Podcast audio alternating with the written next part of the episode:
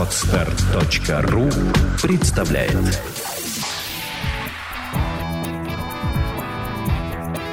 Александра и Андрей Капецки в лучшем психологическом подкасте «Психология, мифы и реальность».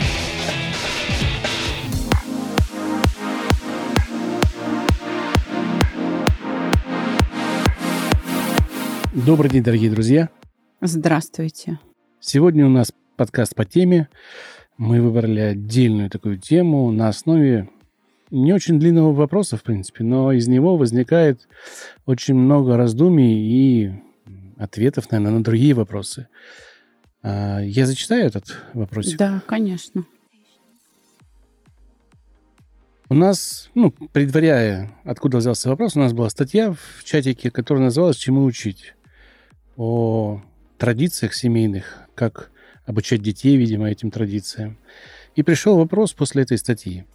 Сын 15 лет. Так и сказал, я не знаю, что мне делать, как себя вести, от этого болит голова.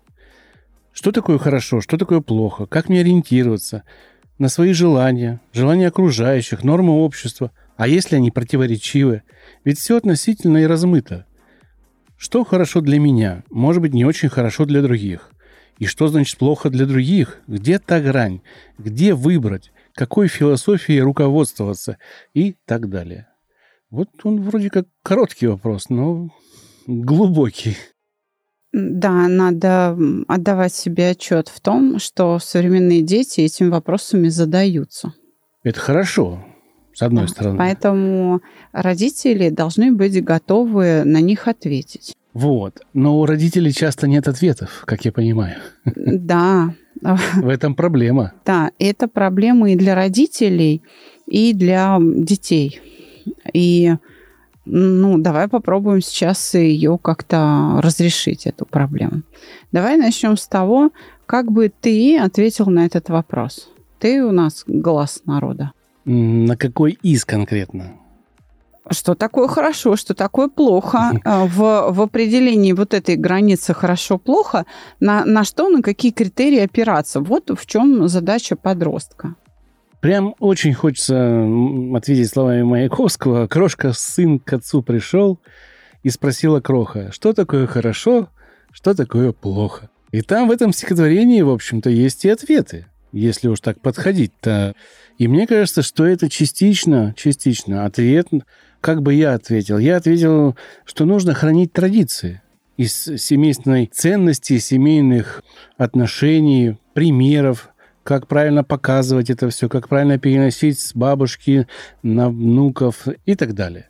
А это все из-за этого жесткого мира, который в 90-е годы возник, а, когда из спокойной жизни, которая длилась, там, грубо говоря, 30 лет – Вдруг э, получился для многих людей провал, да, нету ни денег, ни еды, ничего нету. Страна разваливается, какие-то путчи, в общем, дестабилизация полная. И люди добывали пищу, люди пытались как-то выжить. И за этим выживанием, мне кажется, ушло вот это сохранение семейных ценностей, семейных традиций.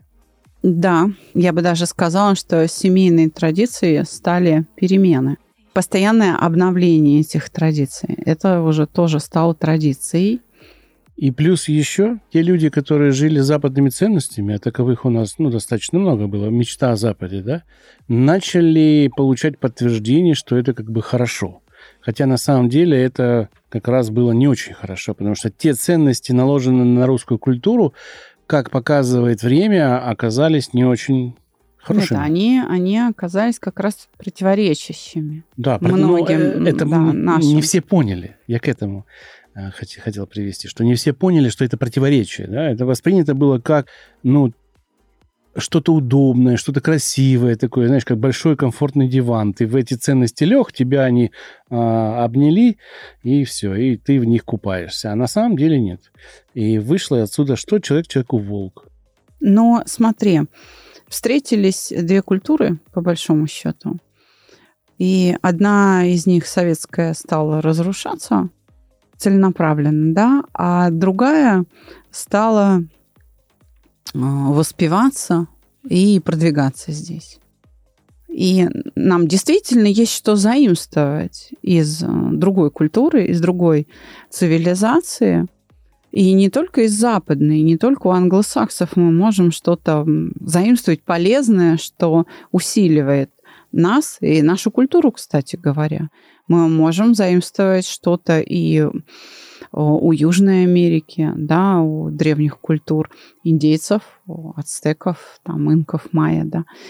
Мы можем заимствовать у Юго-Восточной Азии, Таиланд, Китай, Япония, правда, Индия. Да. То есть мы очень много у кого чего можем заимствовать. Довольно трудно заимствовать, скажем, у африканских племен, потому что уровень их развития ну, значительно ниже, да, поэтому им, пожалуй, приходится у нас заимствовать. Но я думаю, что, наверное, специалисты по культурам, которые путешествуют и ездят в экспедиции, виднее, да, они, наверное, лучше ответить на этот вопрос. С Ближнего Востока у нас вот соседи есть Иран, Турция, Ливия, да, Египет. Мы там тоже можем заимствовать что-то. А, вопрос в том, а как все это встроить? Вот та проблема, которую ребенок здесь очертил, она, ну, ты учишься на философском, поэтому, наверное, а, тут, может быть, тебе стоит как-то порассуждать. Она именуется релятивизм. То есть такое все в мире относительно, да, идея относительности, что нет добра и зла, а, все относительно. И эта идея, то есть релятивизмы, они вообще могут быть опасны. И вот ребенок с а, этими опасными релятивизмами и столкнулся. Если кто-то из наших слушателей никогда не слышал это слово, пожалуйста, толковый словарь э, через интернет можно посмотреть, о чем идет речь. Нужно все-таки ввести критерий этой относительности, чтобы ребенку, да и вам, самому взрослому, было легче в это строиться. Итак, смотри, вот жили мы, не то жили, у нас были четкие ориентиры, и вдруг они подвергаются слому. Так меняются все цивилизации, так все культуры дышат. Абсолютно все. То есть это было неизбежно. Но на месте разрушенного всегда возникает, ты сейчас не удивляйся, то же самое, только по-другому. И вот это то же самое, всеобщее, оно из одной культуры в другую мигрирует, передается и называется высшими человеческими ценностями.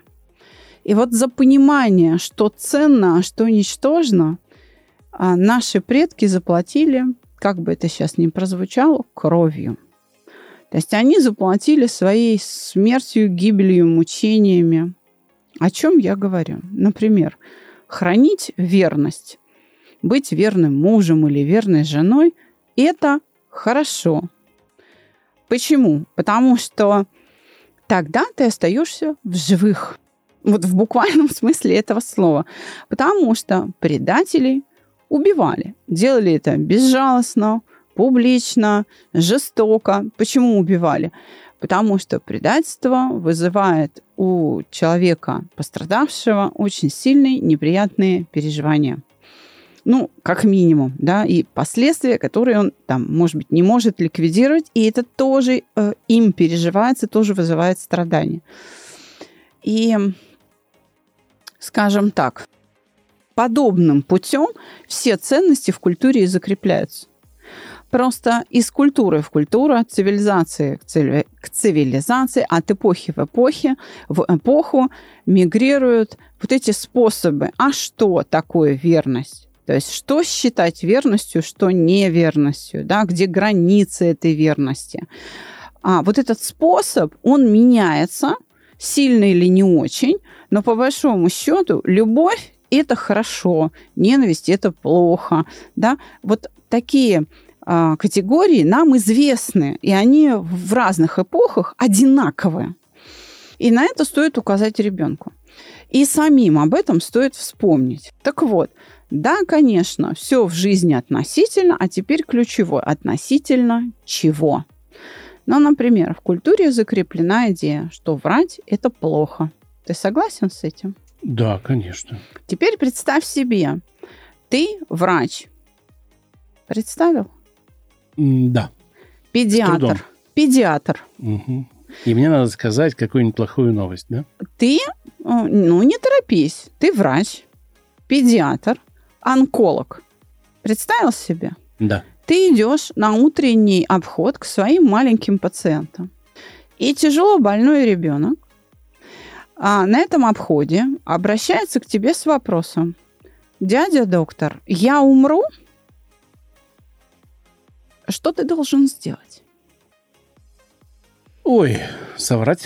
ты должен соврать. Понимаешь, да? Поэтому вот здесь возникает тот самый момент, как воспринять, это хорошо или плохо. Так вот, вот здесь у нас и возникает этот критерий относительности, который мы можем а, конкретизировать. Итак, относительно чего это плохо сказать правду? Относительно чего хорошо соврать? Относительно чего? Как ты думаешь? Относительно спокойствия ребенка, его состояния, чтобы он не нервничал, и даже если он умирает, умер спокойно. Совершенно верно. То есть сохранить вот это жизнелюбие в нем, что ли. Не, не возникло, чтобы не, не было страха смерти, чтобы он не начал нервничать и ушел в мир иной в каком-то хорошем состоянии. Или выжил.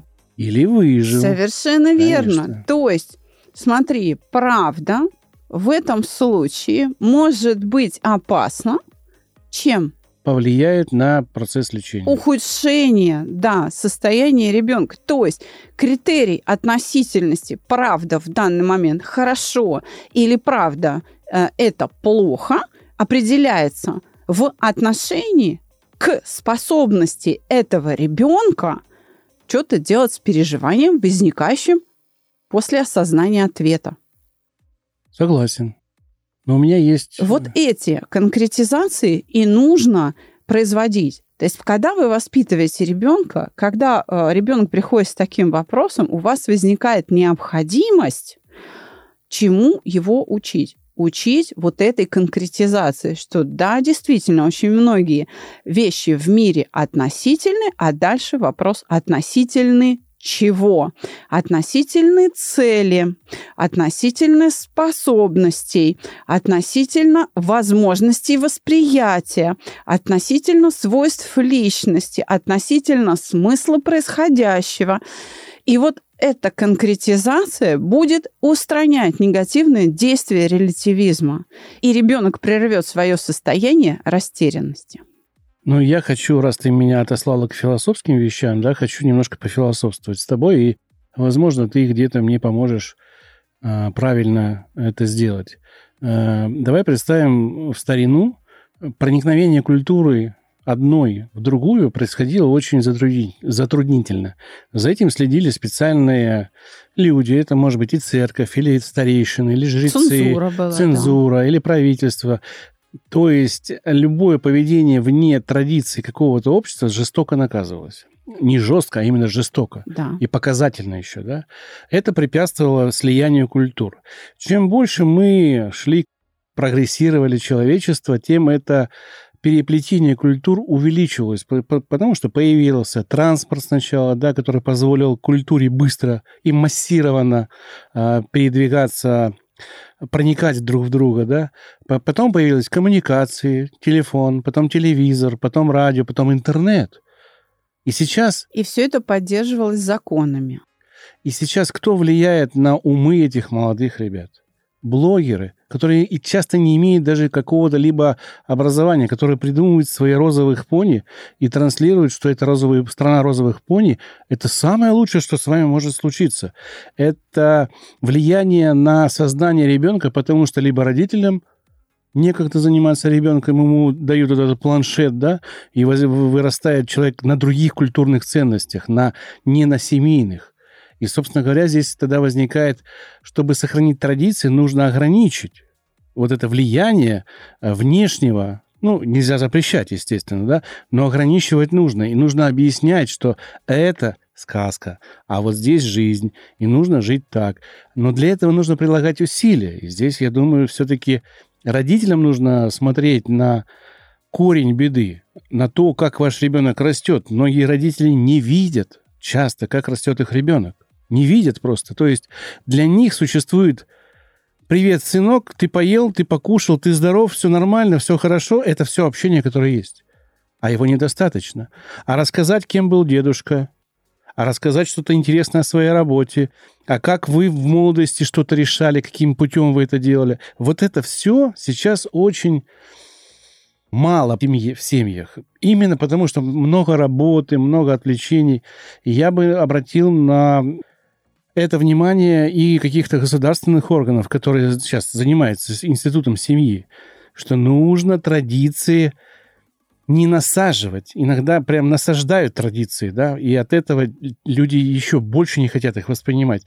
Нужно сделать, чтобы человек захотел этими традициями пользоваться, чтобы это было всеобщее признание, что это круто, да, потому что сейчас многие стесняются станцевать там русский народный танец.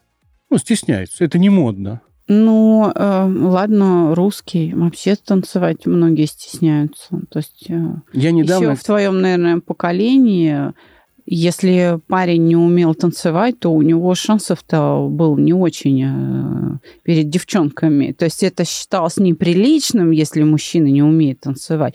А как тогда с девочками коммуницировать?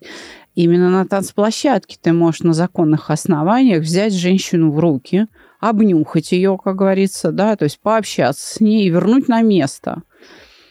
А вот, да, то есть э, ты учился этому взаимодействию, а через интернет, например, запах не передается. Вот эти интонации, э, вообще содержимое человека, его э, походку, манеру двигаться, способ принятия решений в переписке Тиндера ты не получаешь. То есть ты строишь иллюзию, ты обречен ошибиться в человеке. Все равно нужно встретиться. И поэтому столько разочарований, и поэтому э, стали к отношениям относиться как к чему-то плевому. То есть сами по себе отношения обесценились, упростились, и выхолостились. Вообще их просто как бы не стало. Под понятием отношений подразумевается сейчас связь а не отношения. Это все-таки разные категории. Просто раньше я в семье имел э, очень ограниченный круг общения. Ну, это класс, это спортивные секции и дом, да. Сейчас ребенок через этот гаджет имеет весь мир. Нет, он, к сожалению, через этот гаджет имеет в лучшем случае одного друга. А я не говорю сейчас о друзьях, но степень воздействия через этот гаджет возрастает. На меня кто мог воздействовать? Мой друг, который хорошо занимается карате. О, круто, я пойду тоже заниматься карате. А, там друг, который играет в футбол. О, пойду и я в футбол играть, да? На меня вот это было воздействие.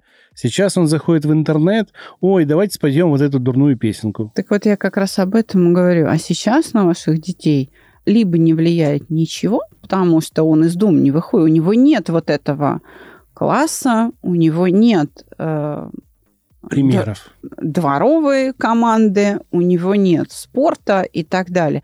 У нас однажды была посетительница, которая мечтала о том, тревожная очень мамочка, она пришла с паническими атаками, которая мечтала о том, чтобы ее ребенок, а, кстати, вот на момент, когда нас посещала, ему было три годика, чтобы он стал айтишником и работал удаленно. На вопрос, а зачем?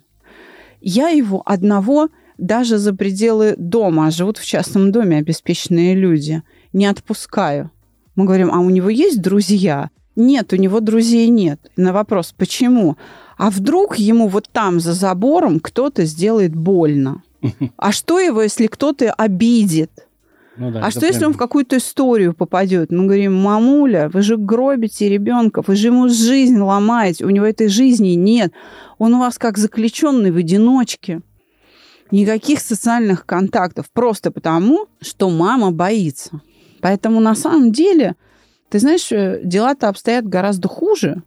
То есть ты считаешь, что это просто ну, такая беспечность и глупость. Нет, мой дорогой, к сожалению, это управляемые вещи. И, к сожалению, блогеры тоже по рождению, это продукт времени. который создается и создавался целенаправленно, вводился в моду, и, в общем-то, они не, не из ниоткуда возникли, да, эти ценности. И вот я хочу сказать, что задача родительская, она усложнилась.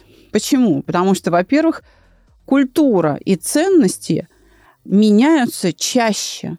То есть культуры стали устаревать быстрее. Если раньше а, должно несколько поколений было прожить в одной культуре, прежде чем эта культура сменялась на какую-то другую, то сейчас Наши с тобой родители жили в одной культуре, мы с тобой в другой, наши дети в третьей культуре живут, а внуки будут жить в четвертом вообще мире, совершенно в другой цивилизации. Скорость изменений очень высокая. Совершенно верно. То есть устаревание происходит быстрее, и поэтому надо бежать быстрее остальных, либо не делать ничего. Здесь только две стратегии работают или опережать эти перемены, или вообще не делать ничего, а это и есть хранить то, что есть. А, вот эти высшие человеческие ценности. Ну, я хочу теперь э, перейти чуть-чуть к другой части, э, что есть у нас интернет и насаждение знаний оттуда через эту коробочку маленькую, но если мы проедем 100 километров от Москвы, это исчезает. И там другая проблема. Там проблема не с интернетом и не с телефонами. Там у детей этих нету телефонов и гаджетов и дорогих, потому что, ну, просто у, у многих нету денег, чтобы купить. И дети представлены сами себе в поле, на речке, в лесу. Э, и это тоже проблема. То да, есть проблема... там отсутствие а забот. там отсутствие заботы, да. да. И это нужно решать. На это нужно обращать внимание. Раньше все-таки было более ровное воспитание и в деревне, и в городе. Это было уравновешено. Всегда была школа, всегда был спортивный центр, какая-то площадка, был хоть правильный тренер по какому-то виду спорта. Сейчас это все, конечно, я вижу, что правительство что-то делает, но этого недостаточно. Ты понимаешь, давай оставим в покое правительство. Давай. И скажем о том, что люди, живущие в регионах, вообще говоря, в состоянии сами найти себе работу и сами найти себе занятия.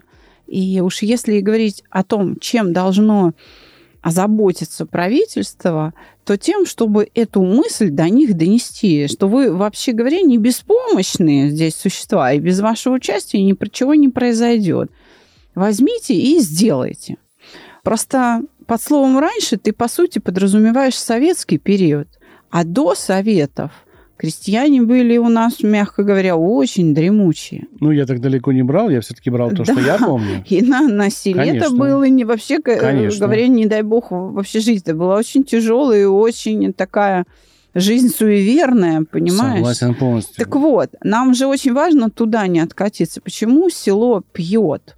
Потому что нет работы, да? Но вот эту работу люди могут себе найти. Так вот, я как раз говорю о том, что а, неважно, где находится, то есть в какой среде, ведь разнообразие у нас велико. Это сейчас цивилизационный момент такой, что ты можешь жить э, и в селе без электричества, и в мегаполисе. У тебя как бы выбор есть. Понимаешь? Если у крестьян до прихода к власти там, большевиков. У них не было выбора, ну, в лучшем случае, там какой-то завод, да, так до него еще надо было добраться как-то, потому что дороги, мягко говоря, были не асфальтированные, да, и вообще-то лошадь могла по дороге сдохнуть. Ее ж надо кормить, это ж тебе не бензина залил и едешь тысячу километров, а ее нужно, она должна отдохнуть, потому что она устает, ее надо кормить, да, ну, в общем, и так далее. То есть это было затруднительно попасть в другой мир, понимаешь? То сейчас с этим э, нет трудностей. И вот я хочу как раз обратить внимание на то, что ты не один такой, кто понял, где безопаснее. И именно поэтому идет отток из больших городов. Именно поэтому люди переезжают на землю, потому что там легче хранить вот это вот свое. Семья, она выполняет функцию не просто воспроизводства населения, да, не просто это не только среда обитания любви, как переживания, это еще и способ передачи культуры. Вот именно в семье культура передается.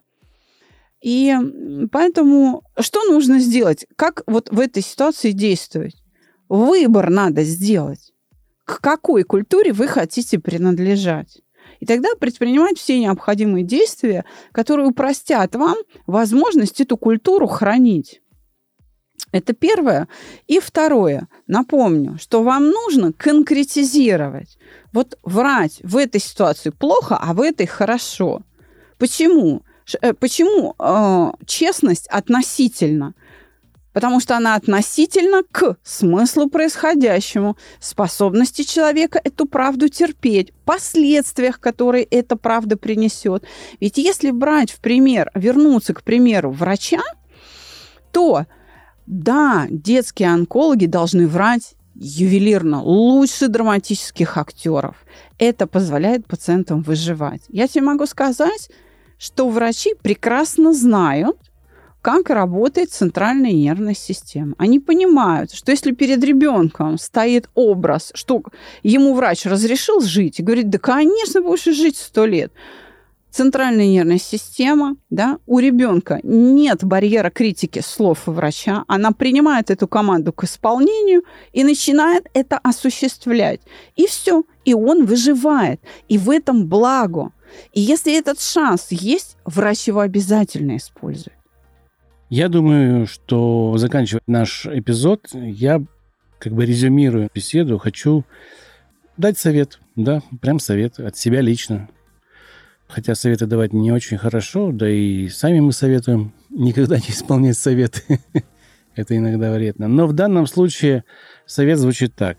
Вам придется потратить год, а может быть два, на общение со своим сыном. Показывай на примерах, кино, в жизни, на улице, при общении с родственниками, при, при общении с друзьями. Вот это поведение плохое. А вот это хорошее. Иначе у вас сын не воспримет без примера. Да, он не обучится отличать. Он не обучится. И на это нужно потратить время. Это тяжело, это время, это даже тяжелее, чем вначале воспитывать его, пеленать и кормить грудью, это все намного сложнее, потому что он где-то будет задавать неудобные вопросы. А почему вы поступили так вот тогда, а сейчас поступаете вот так? И на это нужно иметь ответ. Это м, труд. Вот вам предстоит вот труд. Есть, да, если вопрос, труд, да. да, если вопрос возник у вас, что у вас сын такой, значит, вы где-то уже упустили это воспитание. Вы а немножечко еще? его не довоспитали. Это не упрек вам. Это вполне может быть нехватка времени. Зараз вы там хотели дать ему денег, чтобы он красиво выглядел. Вы думали о материальном. Но вот эта часть была упущена. И сейчас вот единственным выходом это с ним общаться и говорить, что нужно делать, в каких ситуациях. А еще я хочу сказать, что упущение может быть и не упущением в том смысле, в котором предлагает на это посмотреть Андрей. Это может быть проблема в слабости самих семейных ценностей. Вот и все. Наша с вами задача родительская – создать такую среду обитания, такую атмосферу в семье, в которой ребенку будет лучше жить, чем в общении с социумом. То есть семья должна быть сильнее, чем воздействие интернета, государства, еще кого-то, религиозных э, сект, э, не знаю, политических каких-то манипуляций и даже рекламы. И вот этого всего. Вы должны понимать, что если вы проигрываете, значит какая-то проблема с вашими семейными ценностями. Да. Значит, в, э, проблема в самих ценностях. А, значит, нужно их менять, чтобы быть сильнее этого окружающего мира, чтобы ваша семья для вашего ребенка была лучшим островком безопасности. Ну а если вы захотите с нашей помощью поменять свои семейные ценности, это возможно. В сентябре у нас э, стартует курс, в середине точное время будет на сайте. Записывайтесь, да. вступайте в наш теплый чатик. Э, ссылочки всегда есть в, в описании эпизода. А женщине, которая задала вопрос, а, мы во всех верим. Мы вас всегда поддержим. И мы уверены, что если вы захотите изменить жизнь своего ребенка, вы это сможете, потому что вы любящая мать. вы уже задали вопрос, вы уже вступили на путь решения этой задачи. Это всего лишь задача. Это не проблема, это всего лишь задача, которую нужно решить. И мы вам желаем искренне успеха на этом трудном достаточно пути. Все трудности очень интересны. Поэтому я считаю преодоление трудностей увлекательным занятием и верю в успех. Да, и напомню, что фильм, который мы советовали, называется «Временные трудности». Так что трудности всегда еще и временны. Всего доброго. До свидания.